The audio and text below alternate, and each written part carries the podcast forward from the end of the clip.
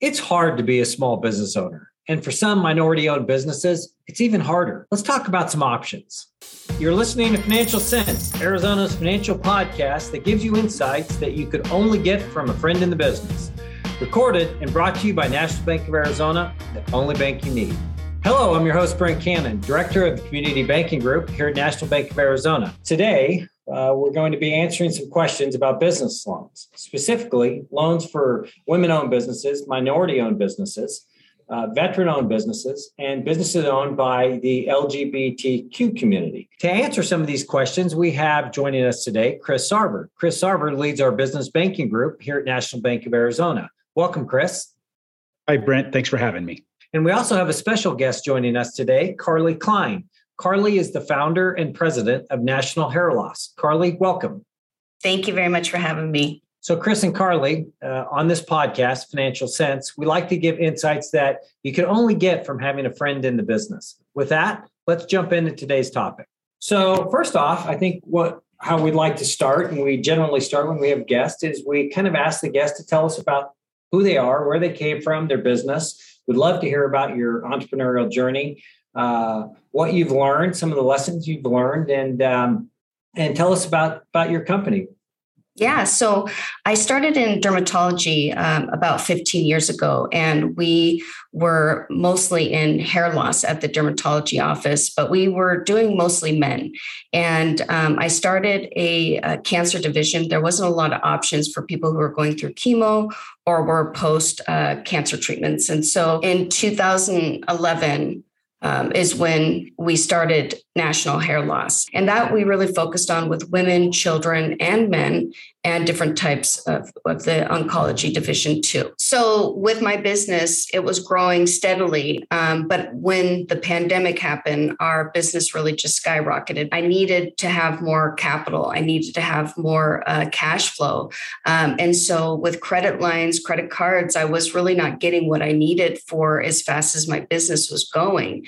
And so that's when we uh, looked and Chris was able to get us into a different uh, a loan type and um, it, it, changed my business. And i was able to then solidify uh, within only a week i was able to get the, the funds that i needed uh, was able to build out my first large treatment center uh, a year ago. And and this business has now been able to be self-sufficient. We've grown tremendously. We grew another 20% last year. Um, so we wouldn't have been able to do that without this loan because we needed to take our business to the next level which means cash flow. Uh, the program that Carly is talking about is our small business diversity banking program, which um, alters traditional underwriting guidelines uh, to make it uh, easier for uh, small businesses, specifically minority, veteran owned, women owned, or LGBTQ owned businesses, to access capital quickly. And that's really the program. That was the design of the program. And that's how it helped Carly, helped her grow because we could get access to capital quickly for her. Really, it's it's important. I know from just kind of thinking of it about it from a banker standpoint. You know, the a lot of a lot of the um, underwriting parameters guidelines in the past have really been structured for businesses that are either a um, uh, have been around for a long time, uh, have years and years of cash flow. Honestly, probably you know need credit less than so many of these businesses that are that are key members of, of different parts of our communities that are really providing the entrepreneur entrepreneurial momentum. Um, regarding the from a credit underwriting standpoint, what are some of the things that the, the small business diversity program allows us to eh, without giving kind of the secret sauce out right that what, what are we able to look at a little more expansively Sure. So, with the Small Business Diversity Program, our underwriting guidelines are changed um, make small changes to it. Well, we relaxed some of the the debt service coverage ratio requirements, um, and then the other pieces that we've relaxed or or made more uh, made more friendly uh, are the leverage and liquidity ratios that um, are part of our typical underwriting guidelines, and, and those those two are the ones that typically can be a roadblock for newer businesses or fast growing businesses and some of our minority owned or um, diversity banking clients. So, why is it important for banks to have programs that meet the needs of the community? Carly, I'd like to uh, throw you that question to start off with. So, women entrepreneurs represent 30% of all uh, small wow. businesses in the United States right now. Um, it's actually probably even more now since the pandemic. Um, but you know, the the studies show that actually women get about 20% less in loan applications um, and approvals than men do. And so for that, that's a big miss. You know, I think that we need to be a little bit more broad in, in that aspect. Um, and I, I would love to see companies doing classes and helping people learn the business, helping them uh, so that they can make their dreams and not you know work for somebody else but really take that leap. And i think a lot of people don't have enough of the business aspect so they get nervous of it. So i'd love to see more more classes or something where banks can actually teach them. And a part of that you get you get a small loan or whatever to start your your career. Because these are underbanked groups. And, mm-hmm. and it's not it's not because they don't have great businesses. It's because we historically haven't marketed to those folks or provided that relationship or access to information. It really it's just an access point um, because we've not been accessible just be, because of how typical banking was. Uh, you're missing a huge segment and a growth segment. I mean, our state uh, is you know becoming more diverse by the minute. So if you don't take the time to engage a diverse population of, of banking clients, you're missing the boat. You're just not going to, you can't be successful going forward. And I think that those groups typically are underbanked because there's just a lack of resources and information to them. So that's where a program like this really bridges that gap because they're they're great businesses. They're easy to bank. We just got to get in front of them. Great feedback. Those are really interesting statistics as well regarding women entrepreneurs. Um, just goes to show you why banks ought to be, you know, really focusing their efforts to meet the needs of these important um, groups in, in our community, in our business community. So I think really, I think they had said it was 1.7 trillion dollars that the women entrepreneurs are bringing into the United States in business.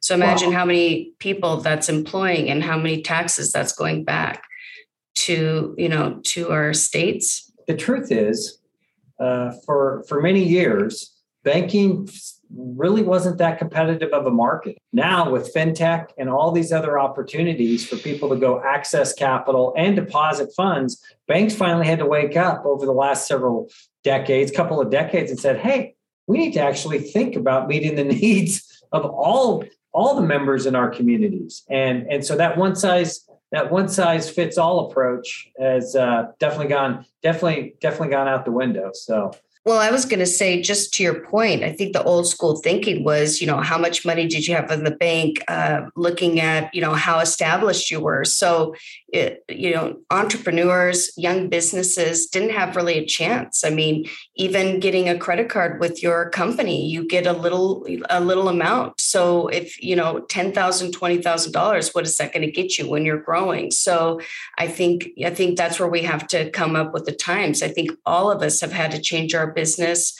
Uh, some businesses are thriving during these times that have changed, but we're constantly need to be versatile and and moving forward. And and like Chris was saying, Arizona is one of the fastest growing states in the country, and so there is a lot of opportunity to help uh, these young new businesses. You know, the one of the comments that that I hear is that uh, you know what why why do banks need to create programs like our small business diversity loan program? Why do banks even need to have those kind of programs? And i think carly you really answered the question. At the end of the day this is an important this is an important group and important groups to our community our business communities that have not historically had access to capital at the same levels as other businesses. That's the point and yeah. so that's why I think these programs are also so important is they really do shine a light uh, and and really highlight some of the great companies like great companies like National Hair Loss and Carly. What you've done is amazing, and and it's a story that needs to be told. So, uh, great opportunity for banks, I think, and and I think that's why we need to have programs as much as it meets the needs. It's important to it's it's important to shed light on on companies like yours. Yeah, and I think too, like to Chris's point, businesses are going to get there. If you're good and you work and you show up and you're strong, you're going to get there.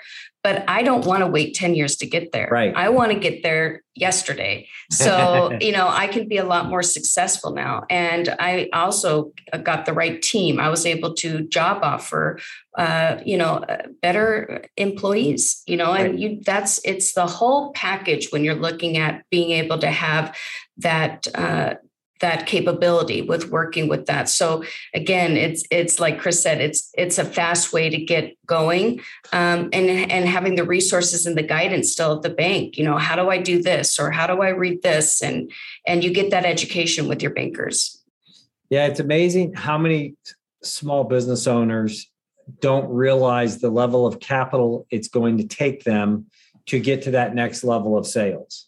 Yeah. Uh, and and understanding the dynamics in your balance sheet in your in your business model you know what does that capital base look like? And then where's it going to come from? Mm-hmm. yeah. So carly would love to hear your tips for some other businesses that are that are women owned minority owned veteran owned or lgbtq owned. Uh, for those businesses what are some of your tips for success I think right away want to be a learner. I joined women's groups all over the uh, state. I joined the Women of Scottsdale group. I joined East Valley, Phoenix, and each group had their own dynamics. And I was able to really glean off of certain ones that were in the type of industry that I'm in. Um, and I always wanted, I was a sponge. I'm always soaking it up. And I never not trying to learn additional ways to grow my business. You need to surround yourself with people that are smarter than you. Always, always, always, you know, get the best of the best. You don't want to be the smartest one in the group. You want to surround yourself with people who know and and get that information. That's the number one thing. And number two is really finding out your your business aspect. How much profit are you making? What is your expenses? I talk to so many women that really don't know what's going out and what's coming in. Um, paying your people correct amount people overpay themselves. You're the last person that should be getting paid. You know you really need to make sure that you've got a good team around you and that you're watching that percentage. And um, looking at the right space negotiating with good real estate agents and um, asking for advice always asking for how the people that were the most successful around you how they did it that's great. Those are some great tips, uh, Carly. Chris, how about you? How about tips for small businesses in these key areas of our community? Sure, I, and I'll kind of reiterate what Carly said. I think a um, couple critical things. Number one, develop a team around you, which Carly alluded to. Um, but you really need three critical things. You need a good banker, you need an attorney, and you need a CPA. And one of those people, if they're good, can probably make an introduction to the other two for you. So that's that's critical. You know, create a, a, team around you that can help you be successful.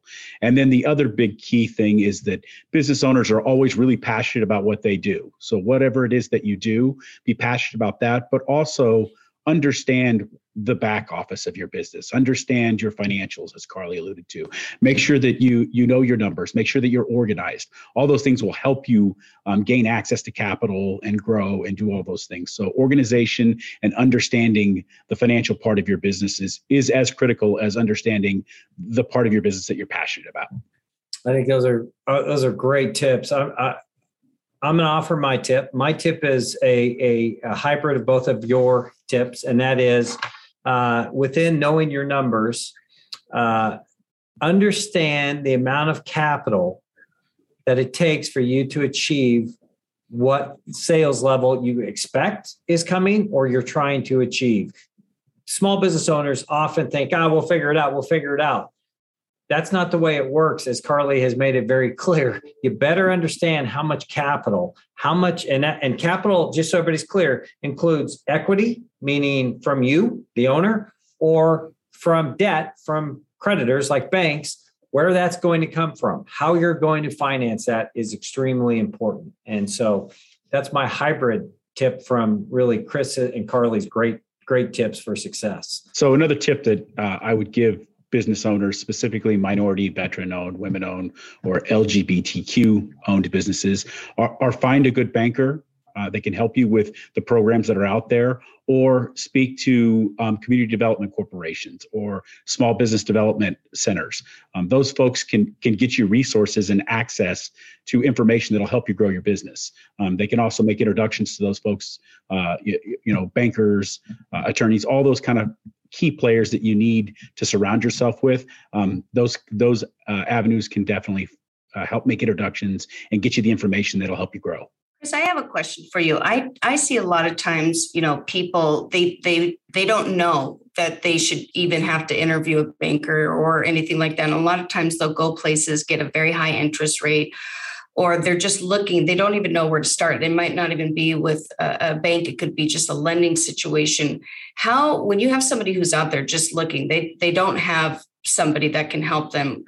What is something normal that people do when they're they're building a business? What is some of the things that you see out there that you're like oh my gosh i can't believe they they went that route uh, what it, from a banking perspective uh, they go to the bank that they have their personal account with right and there and that while that's not always bad um, you may not be the right your business may not be the right fit for that institution um, so, it, it, for instance, if you're with one of the big banks, um, they're they're not huge in the small business realm in this state, where some of the smaller community banks are really good at that. But you also need to understand that that bank has the ability to grow with you and the ability to help you with everything that you need.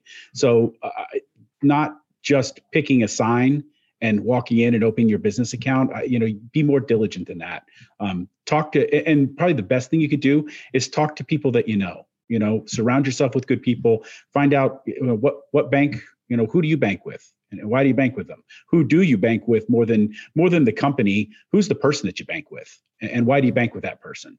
Um, so that's i think a critical thing. Um, and then you see business owners i think the the the one of the key mistakes is um, kind of what you talked about is just kind of just pushing all in without a plan. You know you know that you like to do this so you turn that into a business which is great. But if you haven't thought through what the logistics of that are you're probably set up for failure um, as a small business owner.